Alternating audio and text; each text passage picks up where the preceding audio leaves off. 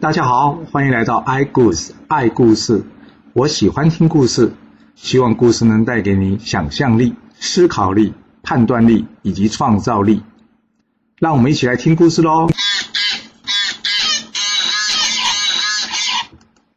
上次我们说到呢，齐桓公重病不起啊。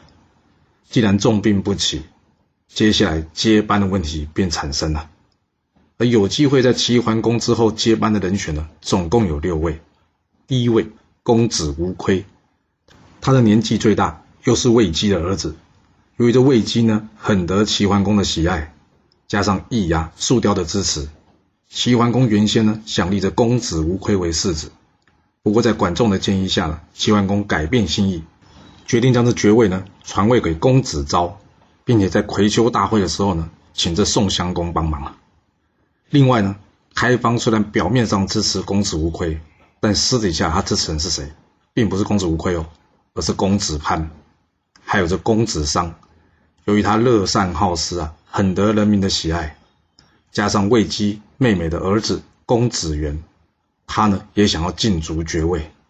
这公子无亏、公子昭、公子潘、公子商、公子元，这五位公子呢，就像五头老虎一样，个个张牙舞爪，伺机而动。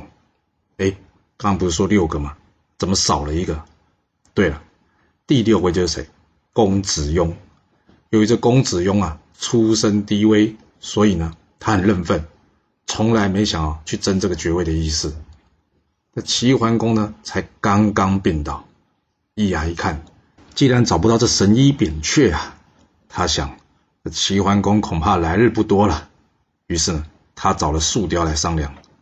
两人最后决定怎么样？假传齐桓公的命令，在齐桓公的房门外呢，挂上一个牌子，牌子上写着什么？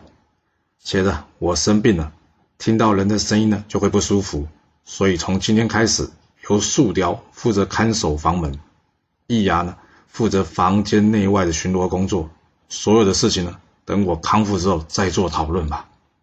接着，只让这公子无亏呢跟长卫居进宫去探视齐桓公。其他的公子想要见齐桓公啊，一概不准。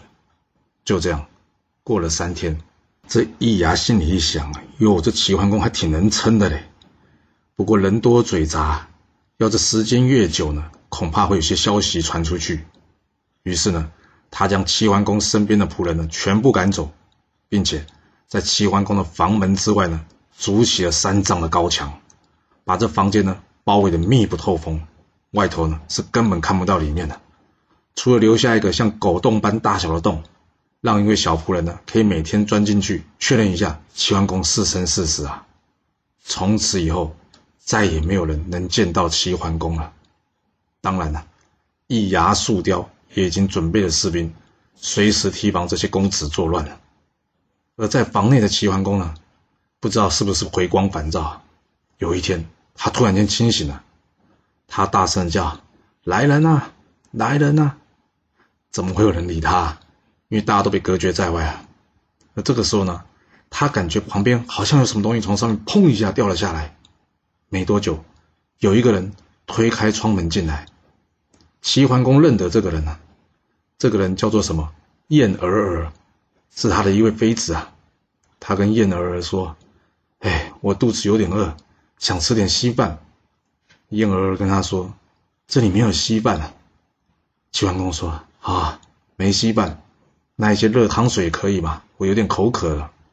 燕儿儿说也没有水。齐桓公说：“你说这话什么意思啊？”燕儿儿回答他说：“这易牙树雕作乱了，已经在你的房间外面呢筑起了三丈高的高墙啊，一般人根本进不来的，所以是不会有任何食物的。”齐桓公一听，哎，那你怎么进来的？燕儿儿说。我刚刚啊是拼死爬过这高墙叠进来的。我想呢，我们总是夫妻一场，我希望能在你死之前送你一程。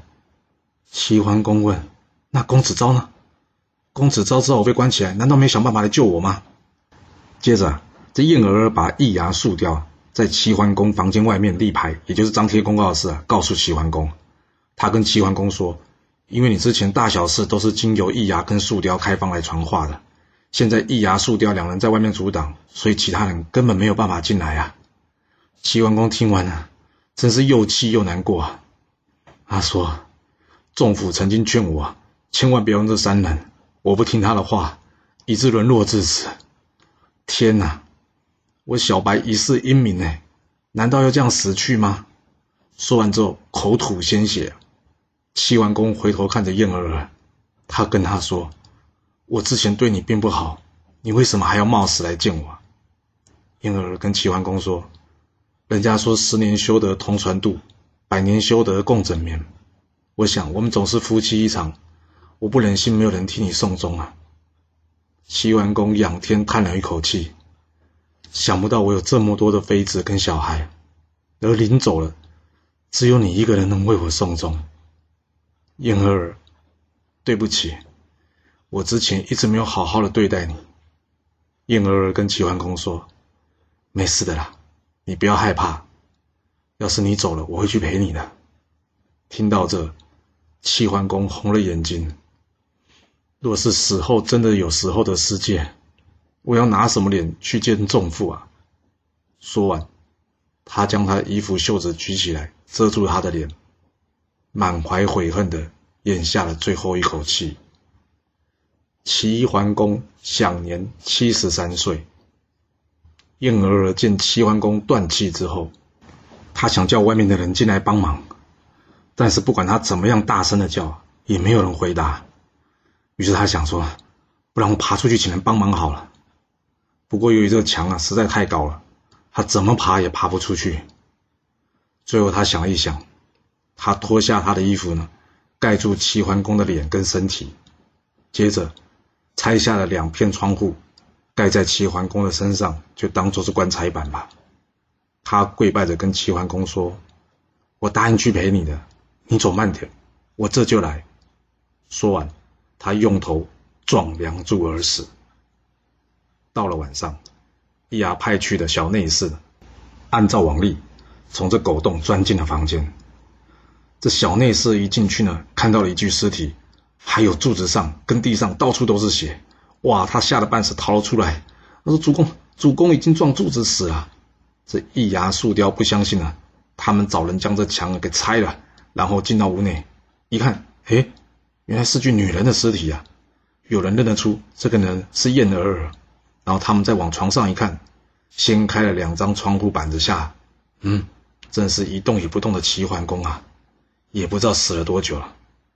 见到这个状况呢，树雕跟易牙说：“我们去通知大家主公的死讯吧。”易牙说：“不行啊，要等公子无亏确认接班之后再说啊。”啊，树雕说：“对对对对，先用力公子无亏即位才是啊。”两人马上啊来见这魏姬，他们告诉魏姬，齐桓公已经病逝了。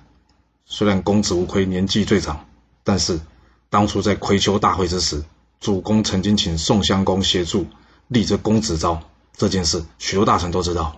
他们担心会有大臣拿这件事来反对公子无亏的即位，所以要先下手为强，先除掉公子超。魏姬说：“哎呀，我是个女人，这些事我不懂，你们看该怎么办就怎么办吧。”说完，一牙即树雕立即率领数百名士兵呢，赶往公子昭的住处。而公子昭这边呢，当天晚上，他一个人呢，坐在烛台的前面，突然之间，有位女子出现在他面前。这个女子跟他说：“公子，你怎么还不走啊？你再不走，就要大难临头了。”公子昭吓一跳，问说：“你是谁啊？为什么出现在我房间啊？”这个女生跟他说：“我的名字叫做燕儿儿，是你死去爸爸要我来通知你的。快走，快走，快走啊！”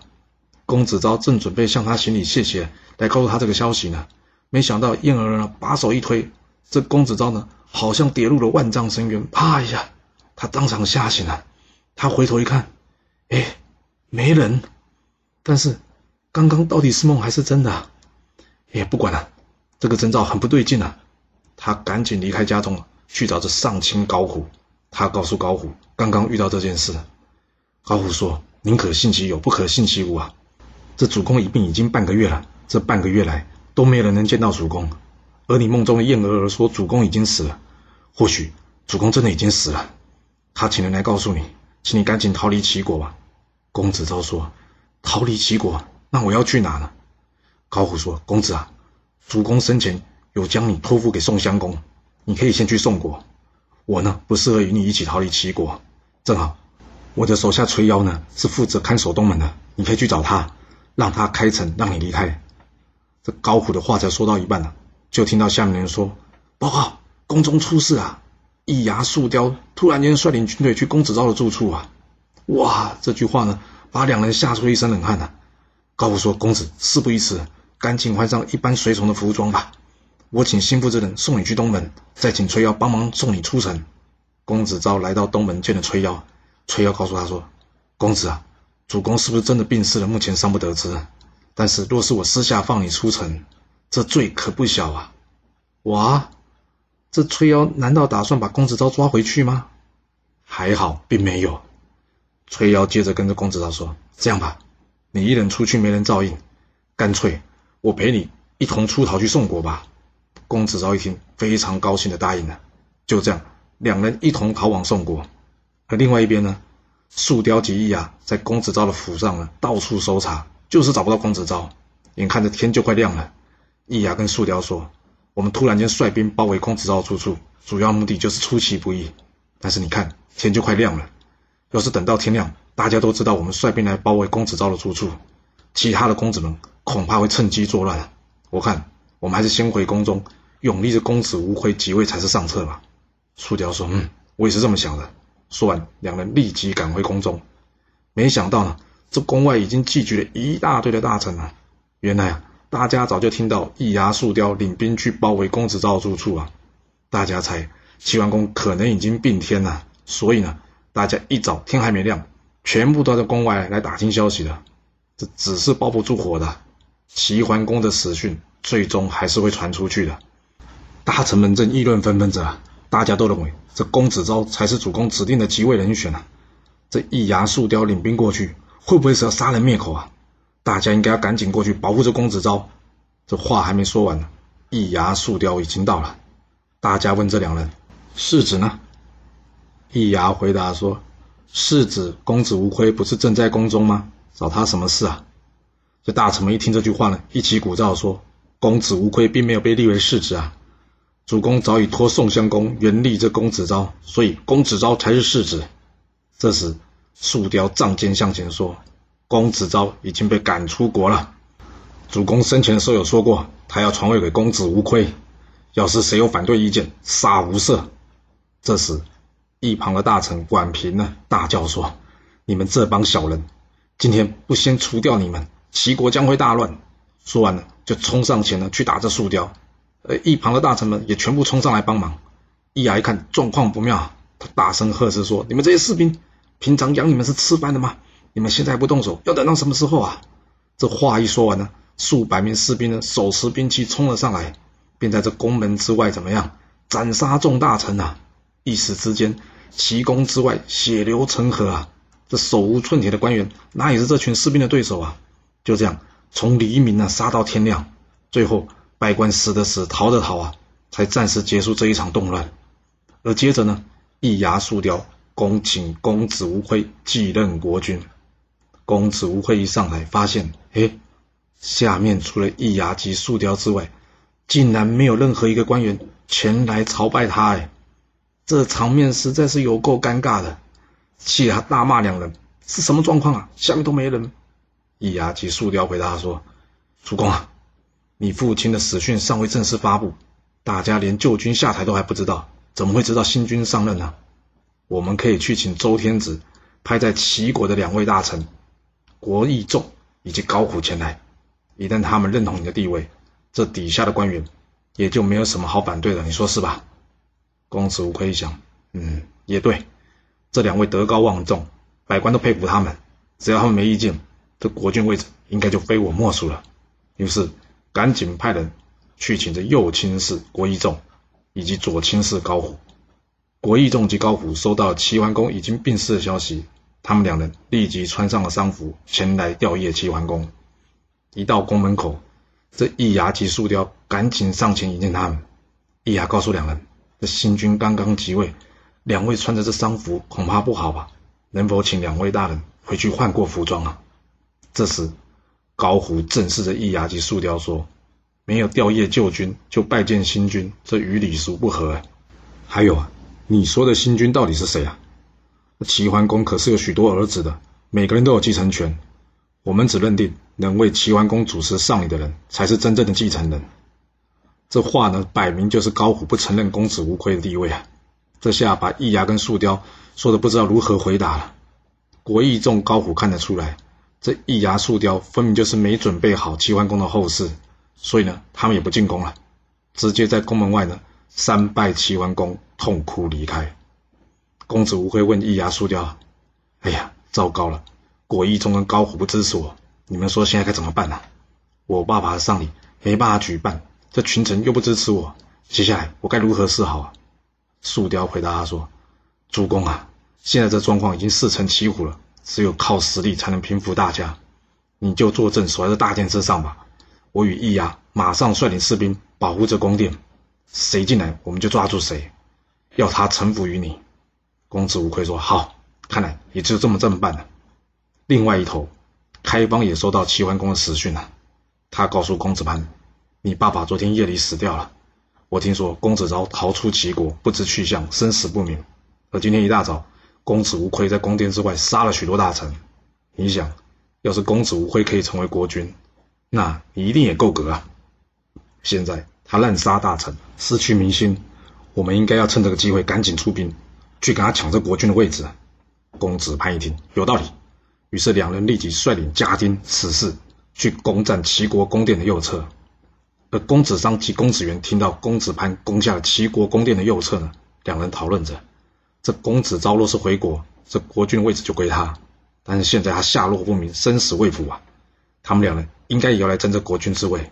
既然大家都有继承权嘛，那么他们至少也要四个人平分齐国，怎么可以让公子无愧或是公子潘整晚拿走呢？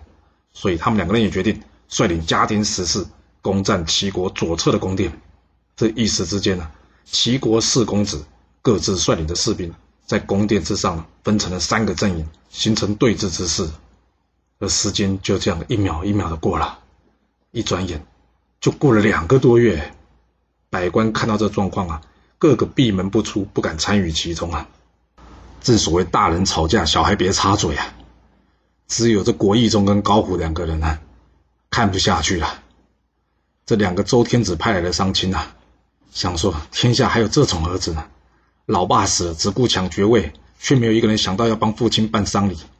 不管怎么说，齐桓公对我们两个人很好，我今天就算是拼了这条命，也要去叫他们将齐桓公给下葬了。国义中说：“说的有理，我跟你一起去吧。”高虎说：“既然要办丧礼，就要有个主持丧礼之人。目前齐国国内的公子，就属公子无亏最年长。”我们就推举他来主持丧礼吧。另外，我们沿途去叫这些齐国的臣子们，要大家一同前往送葬。国义中说：“嗯，这话也对。毕竟无亏在名义上是长子，自然由他主持丧礼吧。”在这两位的号召之下呢，大臣们才敢一一的怎么样走出家门，随同他一同入宫。来到了宫殿前面呢，树雕一看，哇，一大群人，怎么回事啊？他立即拦下他们，问他说。你们来这边做什么？高虎说：“我看几位公子相持不下，看来没完没了。但是齐桓公已经死了两个多月，还没下葬。我们今天来就是要讨论齐桓公丧礼的事情，没有其他意思。”树雕一听，这话也有道理。加上看看这一帮大臣呢都没带兵器来，所以呢，他觉得不会有什么危险了。他带着这帮大臣呢进入宫中去见这公子无愧。高虎告诉公子无愧。希望他能为齐桓公呢举办丧礼啊！国义仲补充的说啊，公子昭已经离开齐国了，若是你可以主办丧礼呢，这大位理当归你啊。至于公子潘、公子张、公子元那边，我们会去跟他们说的，要他们支持这个决定。哇，公子无愧，终于等到有人愿意承认他了。他流下眼泪说：“我也希望赶快结束这场乱世，好好安葬我爸爸。我就按照你们的话做吧。几位弟弟那边还要麻烦你们了。”说完，高虎请着易牙呢，依旧管理着大殿内的士兵。另外，他请着树雕去后面齐桓公的房间，为他收拾安排入殓。这树雕来到齐桓公的房间呢，马上有一股恶臭传进他的鼻子，哇，这么恶心的味道，实在是让人难以向前呐。为什么？因为这齐桓公已经死了太久了。虽然当时是冬天，但是齐桓公的尸体怎么样？早就腐烂长蛆了。这一堆一堆的虫子啊，都爬出房间来。原先呢，看守房间的人呢，还搞不清楚，他们也觉得奇怪，哎，怎么好好的冬天，到处有这么多的虫啊？等到这房门一打开啊，大家才恍然大悟啊，这些虫是哪里来的？都是啃食齐桓公腐烂的身体而来的。虽然很臭，但是大家也得捂着鼻子进去收尸啊。看到齐桓公的身体已经腐烂的非常严重了，基本上只剩下骨头跟衣服了。这样的惨况，让公子无亏及一旁的大臣都难过的流下眼泪来。不知道是因为看的难过，还是臭的难过哦。哎，真是没想到，英明一世的齐桓公啊，最后的下场竟是如此凄凉啊！这无亏请人帮齐桓公换件新衣服，将齐桓公包好，放进棺材。而这时候呢，高虎注意到了一旁燕儿的尸体，虽然不知道这燕儿死了多久。但是看起来就像是睡着了一样，身体并没有腐化。高虎知道这燕儿应该是个好人，所以呢，他也请人将这燕儿一同放入棺木，为他安葬。当天晚上，由公子无愧主上，大臣们终于替齐桓公完成了丧礼。而在左右两侧宫殿，另外三个儿子呢，听到高虎等大臣拥立公子无愧即位，大家知道没戏唱了，所以怎么样？也只好将军队带走，各自赶来奔丧了。那公子昭呢？公子昭跑去宋国，宋国的宋襄公会如何对待他呢？宋襄公一看到公子昭，立刻对群臣说：“我十年前答应过齐桓公，若是齐国发生爵位争夺的问题，我会协助公子昭即位。现在是我履行这个承诺的时候了。同时，若我们可以协助公子昭回国，我宋国也有机会继齐国之后成为方伯，大家的意见怎么样啊？宋襄公这话说的是很诚恳又有大志啊，但一旁身为上卿的公子木仪却对他说：“宋国与齐国不能相比啊！”哎，先说一下这公子木仪，还记得吗？这公子木仪就是怎么样？之前五岁就能提出正确的意见，擒杀南宫长万的那个小孩啊！宋襄公一听到公子木仪这么说，问他说：“哎，为什么？”公子木仪接着说了：“宋国比不上齐国，地方有三个。第一，齐国国土广大，且有泰山险要可守，又有渤海的鱼盐之利可收。我宋国除了国土小之外，也不具备上述地理上的优势。第二，齐国有一堆贤能之士辅佐齐桓公霸业，我们没有啊。第三，齐桓公攻打三龙时，有山神鱼儿开路。”表示他是上天所承认的霸主啊，但是我宋国目前并没有任何得到天命的迹象啊。其实公子木仪这三点呢都不是重点了，重点是什么？他没有说的第四点，你知道是什么吗？就是当初鲁国师伯建议杀了管仲时的用意一样啊。齐国强则邻国弱，齐国弱则邻国强，宋国没有必要帮齐国变强啊。而且他很清楚，宋襄公与宋国到底有几两重，想要代替齐国，恐怕会自取其辱吧。不过，宋襄公听完这话，他认为你说的不对啊。虽然有这三点，但是想我宋襄公以仁义立国，今天若是我不救齐桓公的遗孤，那就是不仁；答应对齐桓公的事不履行，就是不义。所以，我还是决定要出兵。协助这公子昭回国，于是宋襄公立即通知各诸侯，希望明年春天大家一同出兵前来协助公子昭返回齐国。这个通知的信呢，首先来到了魏国，魏国的大臣林肃向魏文公报告：“主公啊，向来立子以嫡不以长，若无嫡才立长。这齐桓公既然没有嫡子，所以这长子公子无亏继任国君。”本就是理所当然的，加上这公子无亏曾经有恩于我魏国，我建议这次我们不要出兵。魏文公说：“这话不能这么说啊，公子无亏对我们好那是私情，齐桓公曾经对大家说过，要让公子昭继任他的爵位，这件事天下尽知，所以原立公子昭是公义，这公义与私情不能混为一谈，所以我决定要出兵了。而另外一个收到消息的是谁？鲁僖公。鲁僖公很不高兴啊，齐桓公不将这件事委托他，反而是委托宋襄公，根本是看不起鲁国嘛。既然这样，他就想看看宋国有什么办法能送回这个公子昭回国。他跟大臣说：“我只知道长幼有序啊，要是宋襄公硬要将这公子昭送回国，我鲁国呢就出兵支援这公子无愧。”周襄王十年，宋襄公亲自率领宋、魏、曹、朱四国联军，以送公子昭回齐国为名，出兵讨伐这齐国。这公子昭能顺利的回到齐国吗？这鲁国会来捣乱吗？齐国的政局又会如何的发展呢？这故事我们要到下一次才能跟各位说喽。好了，今天先说到这。若是喜欢今天的故事，记得给我五星评价，给我支持，或是点赞、订阅以及分享哦。其实历史就是顶层阶级的生活记录。若能了解他们的思考模式以及作业方式，我们便能有机会改变自己的未来。希望今天的故事能对你有所帮助。谢谢你来听我说故事，我们下次再见喽。